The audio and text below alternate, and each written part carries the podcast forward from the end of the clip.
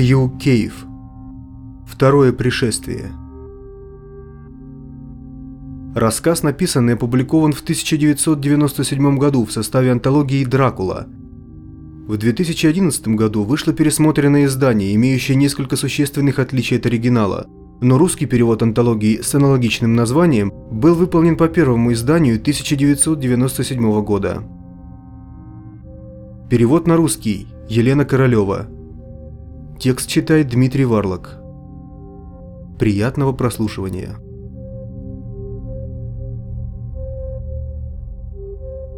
Предисловие. В маленьком городке Новой Англии произошло несколько нападений на людей, в которых обвинили вампиров.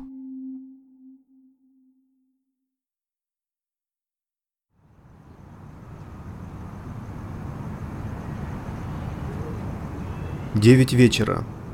Пустынное шоссе в две полосы на севере Новой Англии. Шоссе и воздух над ним непроглядно черны, если не считать пятен света от автомобильных фар.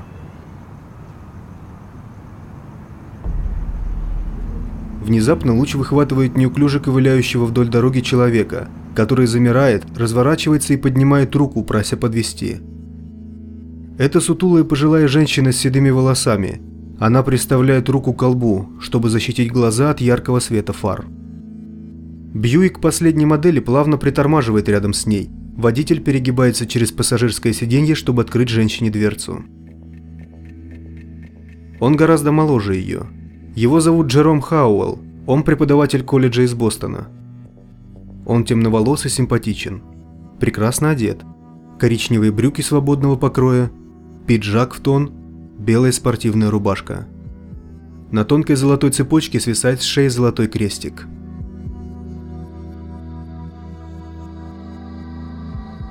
Хобби профессора Хауэлла, поглощающее все его свободное время – изучение психических феноменов.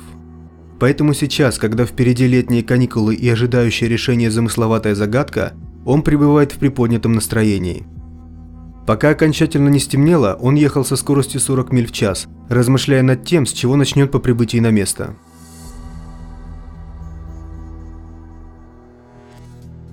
«Вас подвести, мэм?» «Да, спасибо», Большое спасибо. Пожилая женщина забирается в машину, захлопывает дверцу и ерзает на сиденье, устраиваясь поудобней. На ней старомодное черное платье, серый свитер, черные закрытые туфли. «Вы не в Эллитон едете?» «Да, туда». «Очень хорошо. Я была в гостях, муж должен был меня забрать, но, наверное, забыл. Он совсем старый, с ним частенько такое случается». Пожилая женщина, улыбаясь, поворачивается лицом к водителю. Но когда ее взгляд падает на крест у него на шее, она резко отворачивается, быстро передернув плечами. «Я вас раньше здесь вроде бы не встречала. Живете где-нибудь по соседству?» Профессор качает головой. Решает сказать, кто он такой и ради чего приехал, поскольку женщина явно местная и может поделиться какими-нибудь сведениями, полезными для будущего расследования. Но в этот момент в зеркале заднего вида вспыхивают фары, идущие сзади машины. Эта машина нагоняет Бьюик чересчур быстро, по-видимому собираясь с ревом пронестись мимо, хотя ее водитель не удосужился даже нажать на клаксон. Профессор ездит аккуратно, поэтому и сейчас он поворачивает руль, на всякий случай прижимая машину к самой обочине. Во второй машине, настоящем драндулете, но зато с форсированным мотором, едут два молодых человека – Монку Марисси, он сидит за рулем, 18 лет. Дэну Клею исполнится 18 в следующем месяце. Оба они студенты колледжа и сейчас на каникулах, но не работают, поскольку организовали мероприятие, которое приносит им куда больше денег, чем смогут заработать за каникулы их соученики. Оба парня не могут похвастаться крепким телосложением. Оба не бритые, с волосами до плеч. Оба в грязных джинсах и еще более грязных рубашках цвета хаки – Стекла в машине подняты по причине прохладного вечернего воздуха, и весь салон провонял марихуаной. Дэн только что докурил свой косяк. Монк еще курит. Они приближаются к Бьюику на скорости 60 с лишним миль в час. Пока машина с ревом приближается, Джером Хауэлл успевает подумать, что только полный дурак или пьяный будет гонять по темной дороге с такой скоростью. Он еще теснее прижимается к обочине, чтобы при обгоне ему не поцарапали крыло. Однако, несмотря на его предусмотрительный маневр, в последний момент драндулет бьет Бьюик в бок. Звук такой, словно грохнули кувалдой по пустой цистерне. Как ни странно, слабая пожилая женщина, сидящая рядом, не вздрагивает и не вскрикивает. По-видимому, нисколько не испугавшись, она лишь вцепляется в приборную панель. Руль вырывается из рук Хауэлла, когда правое переднее колесо застревает в песчаной насыпи на обочине. Пока профессор отчаянно жмет на тормоз, лишившийся управления Бьюик переваливает через насыпь и устремляется в широкую, заросшую травой канаву, взмывает по противоположному склону и влетает в рощицу. Хауэлл довольно опытный водитель, ему удается поймать руль и разминуться с несколькими деревьями, но затем он все-таки врезается в одно из них. Бьюик ударяется в ствол правой частью решетки радиатора. Колеса отрываются от земли, и машина заваливается на левый бок.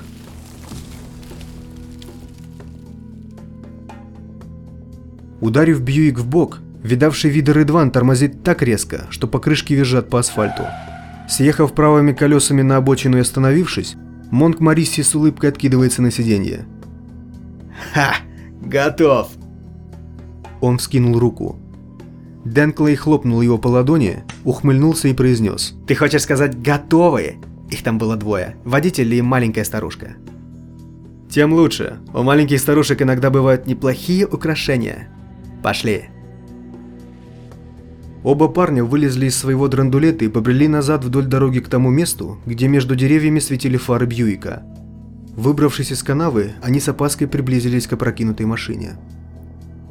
Похоже, оба без сознания. Или даже того. Вроде никто не шевелится. Судя по тону Монка, это его нисколько не тревожило. Подойдя к капоту поверженного автомобиля, они принялись осматриваться сквозь лобовое стекло. Водителя прижало к левой дверце, на которой лежала машина. Безжизненная рука картинно свешивалась с руля. «А где же старуха-то?» – спросил Дэн Клей. «С ним была старуха, я видел». Он придвинулся ближе, прижимаясь лбом к растрескавшемуся лобовому стеклу. «Ее нет. Куда, черт возьми, она запропастилась?» Оба отошли от автомобиля и некоторое время вглядывались в темноту. «Может, и не было никакой старухи», – предположил Монк. «Говорю ж тебе, я видел пожилую женщину. Вот здесь, на переднем сиденье, прямо рядом с водителем». «И как она могла выскочить?» «А почем я знаю? Выскочила и все тут. Раз ее теперь здесь нет, значит выскочила». «Ладно, ладно», – Монк поднял руки, сдаваясь. «Давай-ка лучше посмотрим, что мы имеем». Они снова заглянули в Бьюик. Дверцу со стороны водителя не открыть. Забравшись на машину сверху, Дэн подергал другую дверцу. Ее перекосило от удара. Менее опытный мародер не смог бы ее открыть. Но эти двое, хотя и изрядно попотев, в итоге справились. Свесившись в салон и взяв оглушенного водителя за руку, Монк пощупал пульс. «Ну что?» «Не знаю. Может нам...» «Не, не надо. Оставим его так». «Но, может лучше...» «Нет, к черту! Он нас не видел. Пусть так и лежит. Только на всякий случай надо его пометить. На, держи. Клей вынул из кармана грязных джинсов металлический инструмент, похожий на непомерно широкую вилку с двумя зубцами и толстым черенком. Они с Монком сами сделали эту штуку. Им нравилось, что она похожа на миниатюрные вилы дьявола с вынутым средним зубцом. Клей вложил орудие в протянутую руку Монка. Снова свесившись в салон, Монк развернул голову водителя, чтобы добраться до шеи, и только теперь заметил золотую цепочку – Резким рывком он сорвал ее и сунул в карман. Затем привычным жестом воткнул двузубые дьявольские вилы в шею водителя так, чтобы выступила кровь. Выдернув инструмент, он молча вернул его Дэну, а затем вернулся к работе. Все это уже вошло в привычку. В свете приборной панели, которая не погасла так же, как и фары, Монк нырнул еще глубже в недра опрокинутой машины и опустошил карманы водителя. Затем он выпотрошил бардачок – Многие глупцы кладут в бардачок ценные вещи. Он знал это по дюжине предыдущих машин, которые они с Дэном успели обчистить. Под конец он выдернул ключ зажигания, который висел на кольце с другими ключами. «Ладно, я все забрал». «Точно?» «Господи, куда уж точнее. Дай лучше руку». С помощью Дэна Монк выбрался из машины, извиваясь как червяк, вылезающий из земли. Затем оба сосредоточились на багажнике Бьюика. К нему подошел один из ключей на кольце. В багажнике оказался кожаный дипломат. Дэн забрал его и захлопнул багажник. После чего оба юнца поспешно прошли через рощу, миновали канаву и выбрались на дорогу. Подойдя к своему драндулету, они закинули внутрь трофеи и забрались сами. Монк Мариси снова сел за руль. Сегодня его ночь.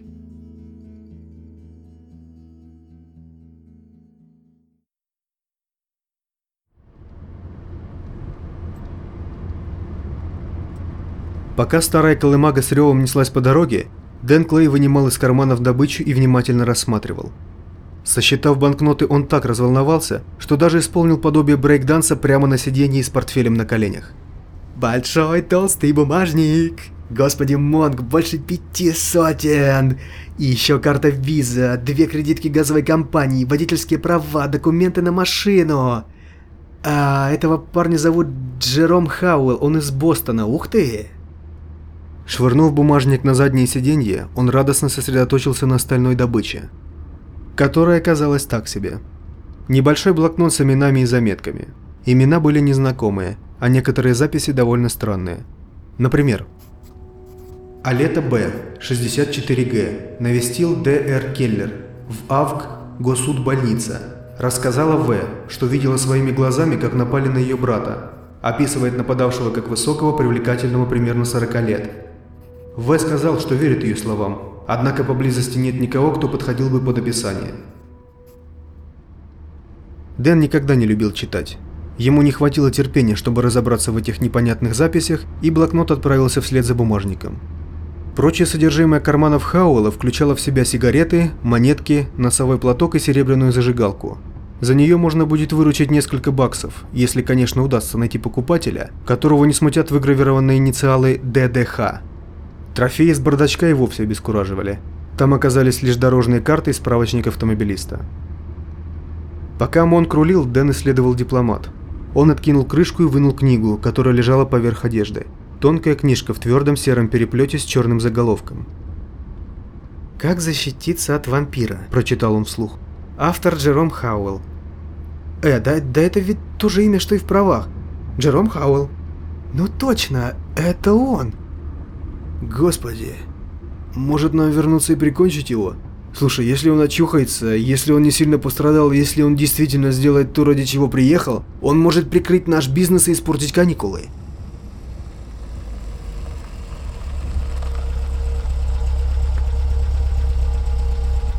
Монк остановил машину на обочине, и они некоторое время обсуждали возникшую проблему. Вспомнили предыдущее лето. И то, как слово «вампир» прочно вошло в обиход местных жителей, когда первые двое были найдены с отметинами на шее. И то, как насмеявшись до колик над слухами, будто какой-то иностранец по имени Дракула приехал к ним в город, Дэн Клей с Монком Мариси поняли, что теперь у них имеется надежное прикрытие и можно преспокойно играть в ту игру, которую они затеяли с машинами из других штатов. Между прочим, в самом начале, когда только поползли слухи о вампире, Монк вообще не знал, кто такие эти вампиры. «Но ты ведь наверняка видел фильмы про вампиров», — сказал тогда Дэн с возмущением. «Кто же их не видел?» «Может и видел, черт его знает. Если и видел, то забыл». «Это мертвецы, которые выходят по ночам из могил, чтобы сосать кровь. Кровь им нужна, чтобы жить дальше. И когда они сосут кровь у живых людей, те люди тоже становятся вампирами. То есть некоторые становятся». Сейчас, снова заговорив о вампирах, они пролистали и даже попытались читать книгу Джерома Хауэлла, которого перепуганные горожане попросили приехать и провести расследование. Многие слова в книге были им непонятны, однако перевернув несколько страниц, Дэн заявил. «Похоже, этот парень действительно повернут на всей этой бредятине. Он явно верит в то, что вампиры существуют». «Да он псих». «Или слишком уж умный. Могу поспорить, он получает приличные денежки за свою работу». С этими словами Дэн отшвырнул книгу, и они продолжили изучать содержимое дипломата. Но там не оказалось ничего, что можно было бы использовать или продать. Раздосадованный, Дэн с треском захлопнул крышку и зашвырнул плоский чемодан на заднее сиденье. «Ладно, поехали». «А, и это все?» – простонал Монк, снова выруливая на шоссе, чтобы увеличить расстояние, разделяющее их и покалеченный ими Бьюик. «500 баксов. Вся наша добыча за ночь? Больше пяти сотен, я ж говорил. И еще есть кредитки, не забывай о кредитках. Дэн пожал плечами. Возможно, не лучшая наша ночь, но все-таки неплохо. Все прошло отлично. Ну, может, ты и прав. Есть еще это. Дэн помахал крестиком, сорванным с шеи Джерома Хауэлла. Ха, он что, носил его, чтобы защититься от вампиров? Наверное, но само золото должно что-то стоить. Если, конечно, это золото.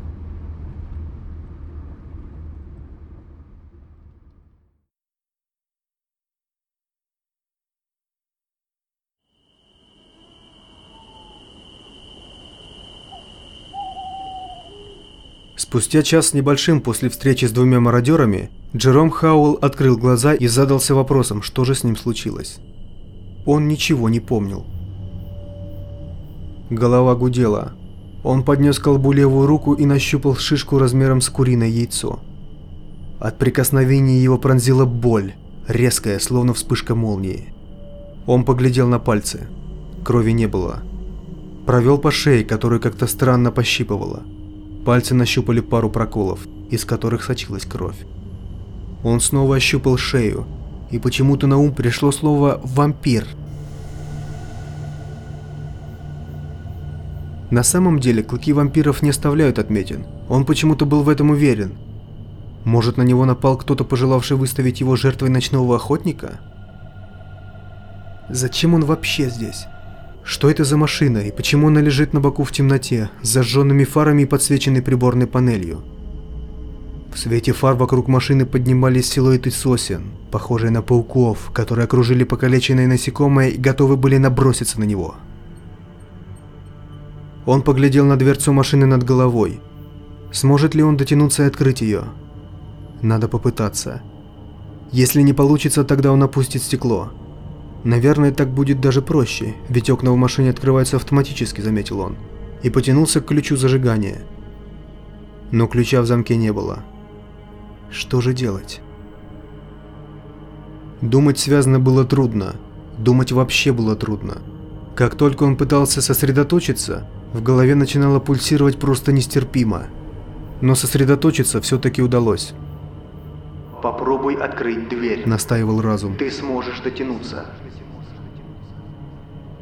Хауэлл выбрался из-за руля, дотянулся до дверцы и понял, что не может нажать на ручку. Пальцы лишились силы. Но он старался, чувствуя, как на лице выступают соленые капли пота и скатываются к губам. В итоге дверца приоткрылась на дюйм. Теперь ему необходимо подняться или подтянуться повыше, чтобы открыть дверцу как следует, то есть толкнуть ее наверх. На это ушло много времени, и боль в голове усилилась настолько, что каждый вдох давался с трудом, а потом оказалось, что дерево, по-видимому то самое, в которое врезалась машина, растет слишком близко и дверца не открывается до конца. Ему пришлось протискивать ноющее тело в узкую щель, извиваясь, словно покалеченная гусеница. Но в итоге он все-таки оказался рядом с машиной, на земле, усыпанной хвоей, и сумел ощупать себя с головы до ног. Если не считать шишки на лбу, то других повреждений вроде бы не было. Во всяком случае, больше нигде так не болело от прикосновения. Одежда тоже нигде не порвана. Но все-таки как же он попал в это странное место? И чья это машина? Но самое главное, кто он такой? На нем был коричневый пиджак, и Хауэлл почему-то был уверен, что во внутреннем кармане должен лежать бумажник. Но карман был пуст, точно так же, как остальные карманы пиджака и широких брюк. Он подошел взглянуть на номерной знак, но выяснил только то, что машина из Массачусетса – Значит, он сейчас в Массачусетсе? Может, он живет где-то рядом и сможет добраться до дому пешком, если вспомнит, где этот дом находится. Крышка багажника оказалась не запертой. Может, открылась, когда машина врезалась в дерево? Но в самом багажнике было пусто, если не считать домкрата и запасного колеса. Возможно, содержимое бардачка что-нибудь подскажет. Он как можно осторожнее снова забрался в машину, свесился в приоткрытую дверцу и протянул руку. Однако, как и багажник, бардачок был совершенно пуст. Кто же он? Где он? И сколько же еще будет гудеть голова из-за этой громадной шишки на лбу? Ответов нет, но пора отсюда выбираться. На машине все равно не уехать. Где же дорога? По крайней мере, машина должна подсказать ему это. Вероятно, она съехала в рощу с дороги.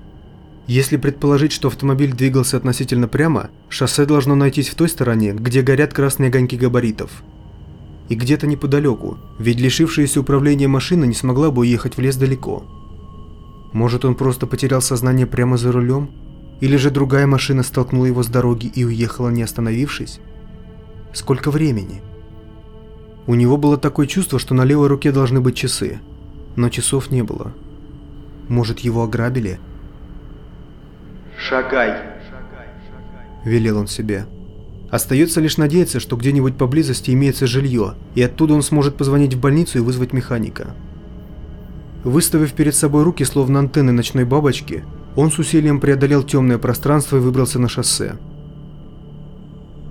В просветы между облаками просачивался бледный свет луны, и видно было неплохо.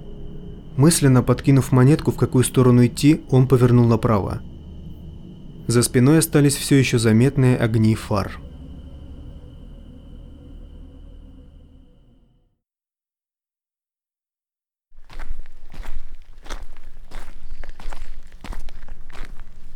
Должно быть, он преодолел мили две, когда увидел слева по дороге дом с освещенными окнами. За все это время мимо не проехало ни одной машины.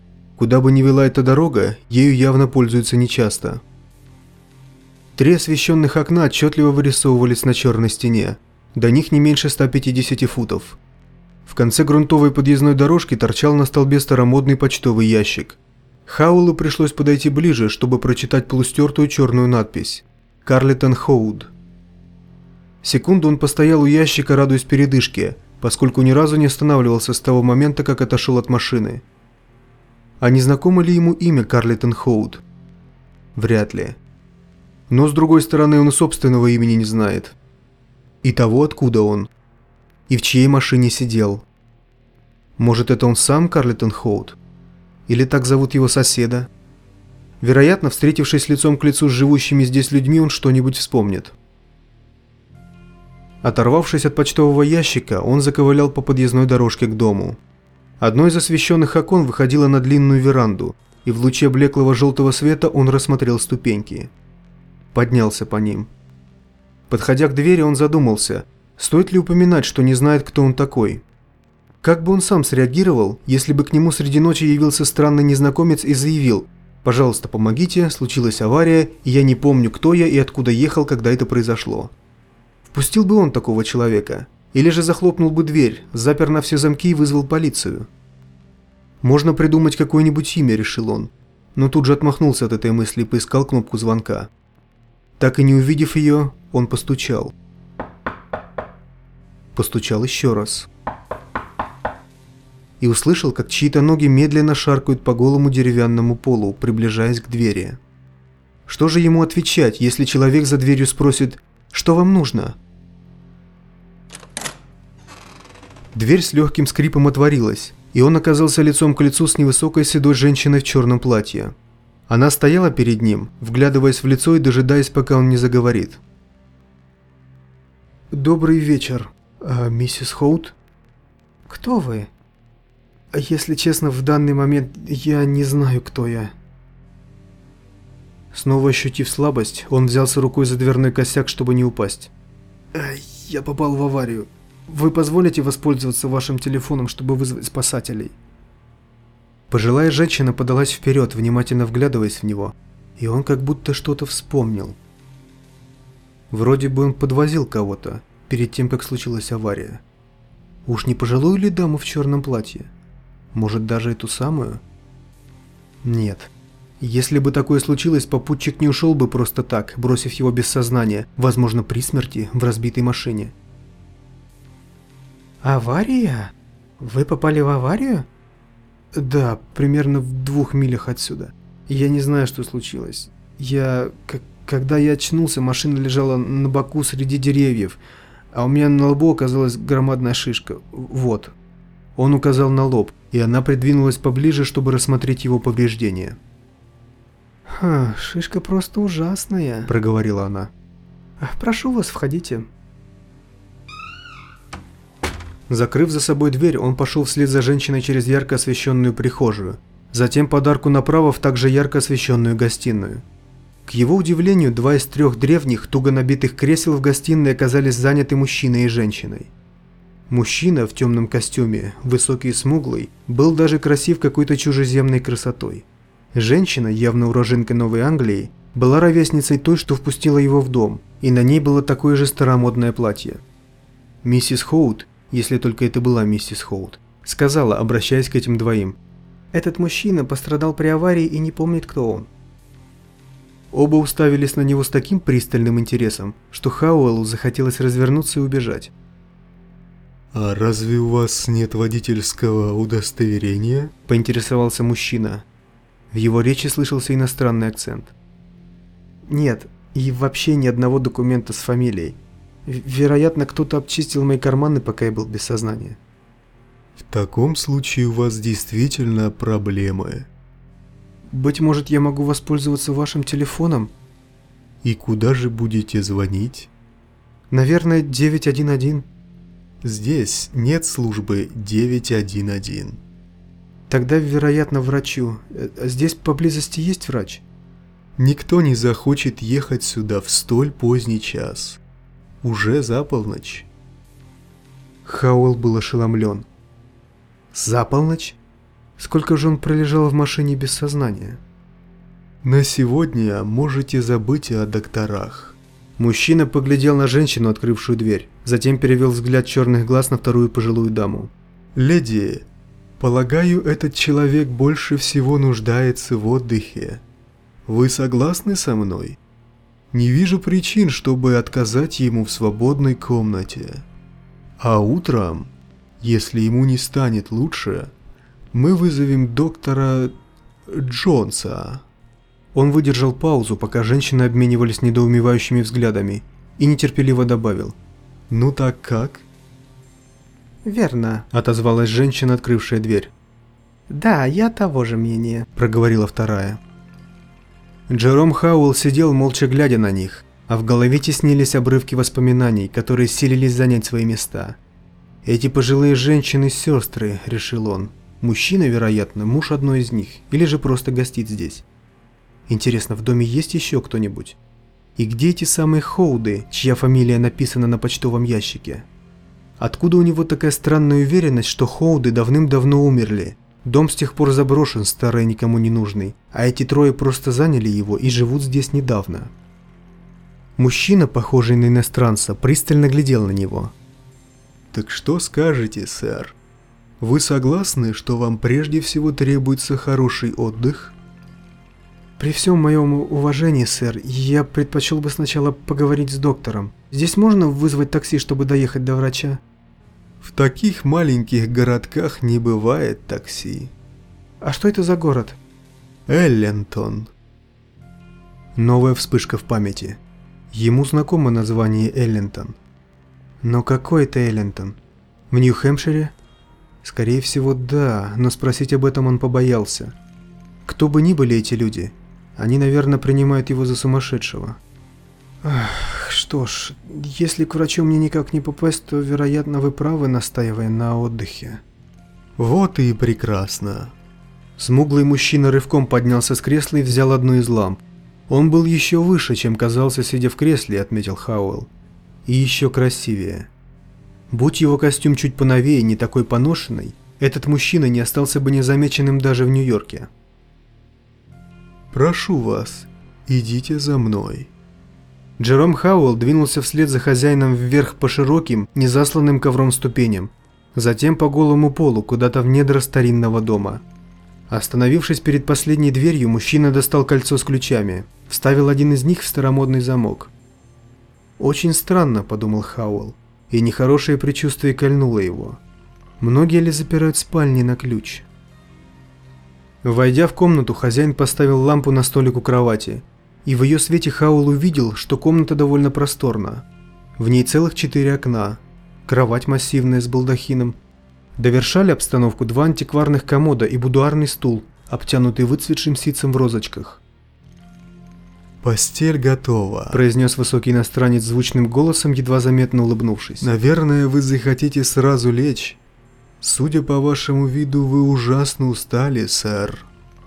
Вы уверены, что я не стесню вас, мистер Хоут? Что вы, нисколько. Позвольте предложить вам пижаму. Промаршировав к комоду, хозяин спустился на одно колено, чтобы выдвинуть нижний ящик. «Вот, кажется, это будет вам в пору». Он положил на кровать серую фланелевую пижаму, развернулся и взмахнул на прощание длинной рукой. «Доброй ночи, сэр. Спите спокойно». Он вышел. Хауэлл услышал, как в замке повернулся ключ. И понял, что стал пленником. Пленником города Эллентон, штат Нью-Хэмпшир. И вдруг вместе с потрясением, какое вызвало это пугающее открытие, все исчезнувшие воспоминания хлынули обратно. Он вспомнил свое имя. Джером Хауэлл, Вспомнил, что он преподаватель, преподаватель философии. который решил посвятить каникулы своему хобби и расследовать некий психический феномен. Вспомнил, что он получил письмо из городка...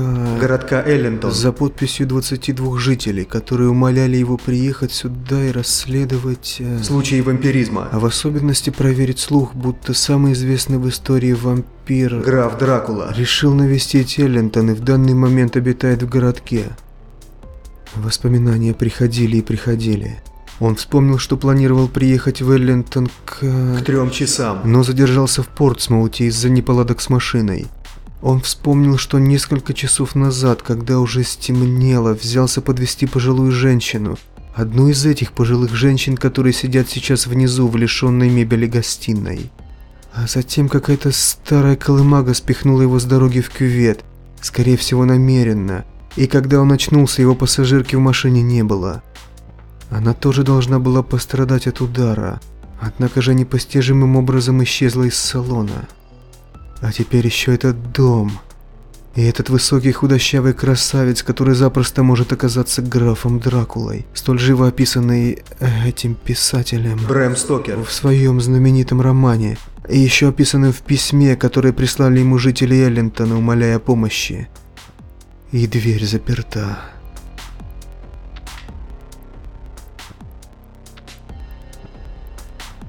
Трясясь от страха, Хауэлл поспешил к двери и попытался ее открыть. Но она не поддавалась. За спиной раздался какой-то скрежет. Он в панике рванулся с места и подскочил к окну. Все это время внутренний голос твердил ему, что не надо доверять этому дому и его обитателям, не надо соглашаться на ночевку здесь. И вот теперь он понял, что нельзя было игнорировать требования внутреннего голоса. В трех окнах спальни возникло по черному силуэту, закрывшему собой слабый лунный свет. Это птицы или летучие мыши? Ну, разумеется, летучие мыши. И преогромные, с чудовищными крыльями, с уродливыми, ухмыляющимися от уха до уха мордами. Во всех трех постях сверкало по паре острых, словно кинжалы клыков. Все три летучие мыши одновременно ударились о старые оконные рамы. Несмотря на многие годы исследований, он ожидал, что сейчас посыплется дождем стекло. Но этого не случилось. Крылатые дети ночи прошли сквозь рамы, не повредив их. Единственным звуком, сопровождавшим их полет, было хлопанье крыльев, похожее на хлопанье мокрого полотенца на ветру. И спустив пронзительный вопль, Хауэлл кинулся к запертой двери. Она содрогнулась от удара, но не поддалась. Отскочив назад, он упал на колени, а когда рванулся, чтобы посмотреть в лицо противнику, к нему вернулось последнее воспоминание. Он в отчаянии протянул руку к шее, где должен был висеть на золотой цепочке золотой крест. Но креста не было. А через секунду его настигли клыки. Три пары сверкающих клыков глубоко впились ему в шею.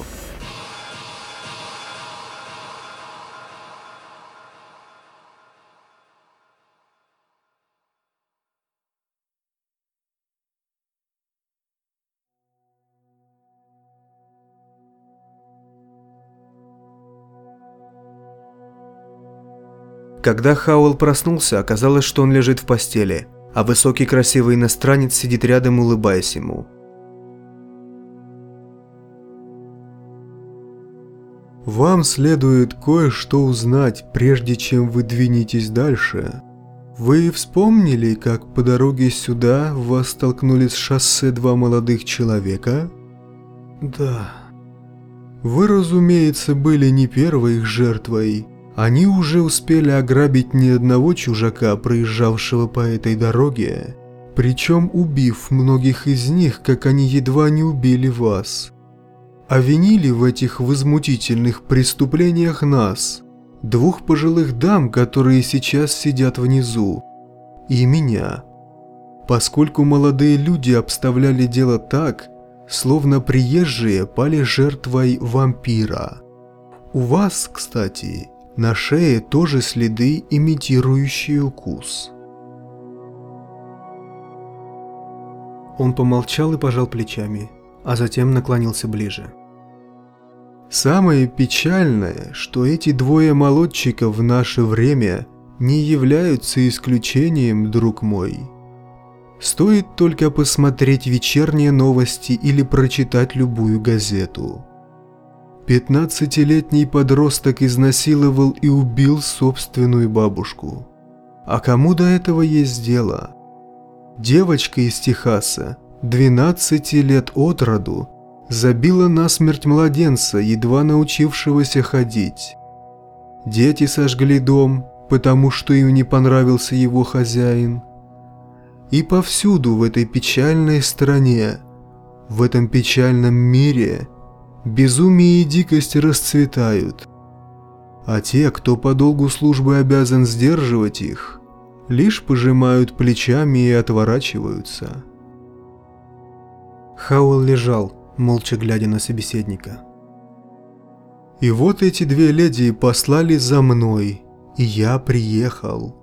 Не для того, чтобы остаться здесь надолго, как вы понимаете, а только чтобы помочь, чем смогу. Потому что кто-то ведь должен положить конец всем этим ужасам. Вы согласны со мной, мистер Хауэлл? К удивлению Хауэлла, его мозг снова функционировал нормально. Однако ему все равно потребовалось время, чтобы воспринять и как-то переварить только что услышанное.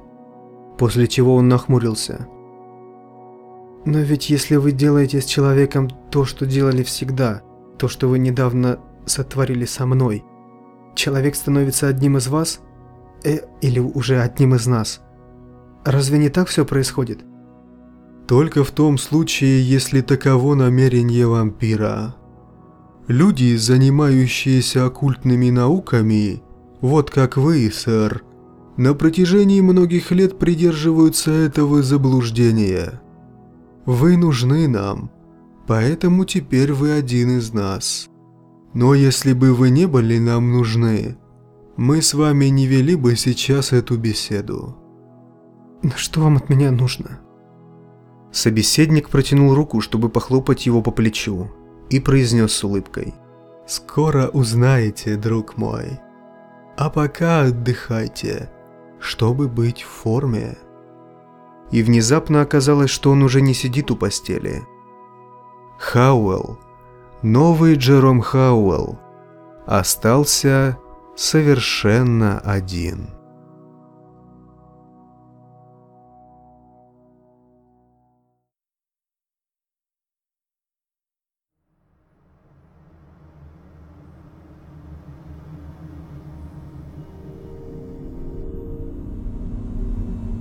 Прошла неделя с того момента, когда Монк Марисси и Дэн Клей столкнулись с шоссе Бьюик. Денег, украденных у Хауэлла, уже нет, и мародеры снова выходят на промысел. И с самыми серьезными намерениями, потому что у них не осталось ни травки, ни кокаина, вообще ничего. Последние несколько долларов истрачены полчаса назад на пиво в круглосуточном баре. На этот раз за рулем Дэн Клей. Повернув голову, он смотрит на товарища. Черт, Монк, не надо было нам это делать. Эх, зря я поддался на твои уговоры. Что делать-то? Ты вообще о чем говоришь? Не надо нам было заезжать за пивом. Смотри. Он вскидывает правую руку, чтобы Монк мог взглянуть на наручные часы, которые они украли у Джерома Хауэлла неделю назад. Уже почти полночь, между прочим. В такую познату на дороге никого не будет. Стоит ясная летняя ночь, обычная для Новой Англии. Круглая, почти полная луна превращает шоссе в блестящую черную ленту. Впереди, слева от дороги, торчит на столбе старый почтовый ящик. Оторвав взгляд от часов перед носом, Монк Мариси замечает, как кто-то выходит на подъездную дорожку рядом с ящиком. Это мужчина в черных брюках и белой рубашке с длинными рукавами. Белый рукав взлетает. Мужчина просит его подвести. Монк захлебывается от радости. О, Дэн, смотри-ка, что делается. У нас доброволец. Он сжимает руки в кулаки и колотит себя по коленке. Тормози, приятель, тормози. Дэн снимает ногу с педали газа, их драндулет замедляет ход и резко замирает. Пока мужчина идет к ним от почтового ящика, Монк придвигается к лобовому стеклу, чтобы его рассмотреть. Стой, Дэн. Господи, это, это же тот парень-писатель. Кто? Ну тот, с книжкой. Э, Это его Бьюик мы столкнули в прошлый раз. Забыл, что ли? Дэн Клей не забыл. Книжка о вампирах. Они выбросили ее. И как раз сегодня вечером, когда все деньги вышли, они отдали Золотой Крест в обмен на два пива в круглосуточном баре. А мы с него ничего не получим. Его мы обчистили. Выпитое пиво заставляет Дэна возразить. Кто сказал, что не получим? Может, ему заплатили за приезд сюда. Он провел здесь целую вечность. Но ведь он только что вышел из старого дома Хоудов. Ни один нормальный человек не станет жить в жутком заброшенном доме, если у него имеются денежки на номер в мотеле. Ой, да какая разница? Крыша над головой есть и ладно. Кроме того, если он верит в вампиров, может специально остановился здесь. Просто ему надо в город, потому что мы оставили его без тачки, вот и все. Ах, ну ладно, как скажешь. Затем они ждут молча, пока автор книги «Как защититься от вампира» приближается к машине. К тому моменту, когда писатель наклоняется к окну со стороны Монка, двое парней в старом автомобиле снова начинают улыбаться.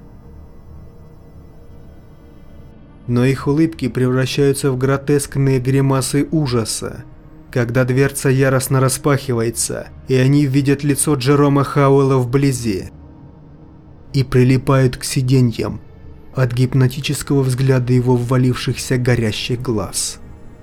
И видят длинные сверкающие клыки, торчащие изо рта. You'll find the truth.